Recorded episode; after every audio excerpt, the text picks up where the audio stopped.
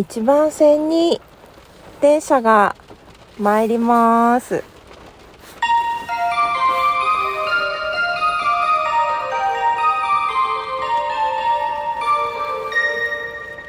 という感じで遊んでみました。妄想列車暴走トーク、きがこです。今日は外の音聞こえるかしらすごい雨です。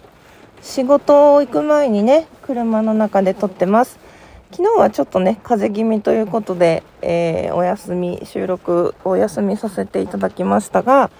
えーご心配おかけしてすいません。なんかね、リップくれたり、DM くれたり、お便りくれたりした方、どうもありがとうございました。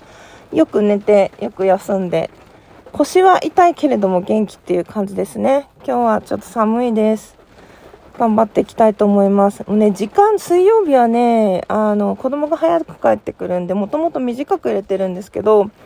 それがね、なんかやっぱりシフト組むときに忘れられがちでね、それを言うのがすごい疲れますね。なんかこっちが間違ってますみたいな感じになっちゃってすごい嫌だ。あと本当ね、大事なことをね、漏らして伝えられがちでね、その、時短の時の打刻のタイミングとか、あの、なんていうんですか？タイムカードっていうんですか？一人フライングでやっちゃってね、44分過ぎてからじゃないとダメなんだよとかやってから言われてね、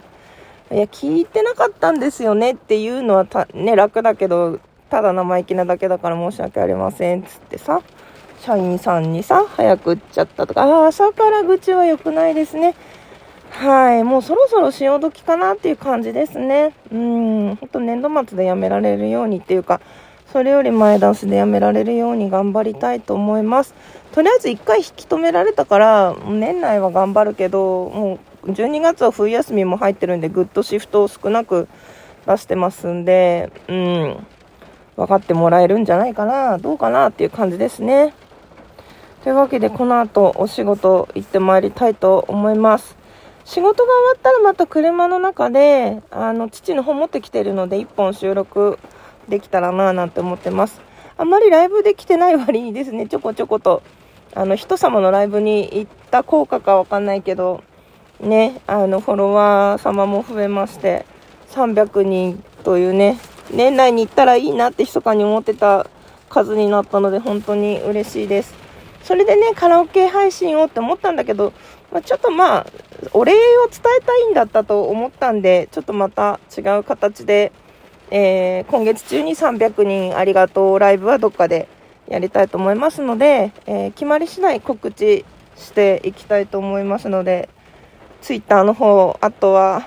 つぶやきかなご覧いただけたらと思います。ふうそれでは、私、行ってまいりたいと思います。短いですけれども、そろそろ終点となってまいりました。お忘れ物のないように、また今日が良い一日でありますように。ではでは。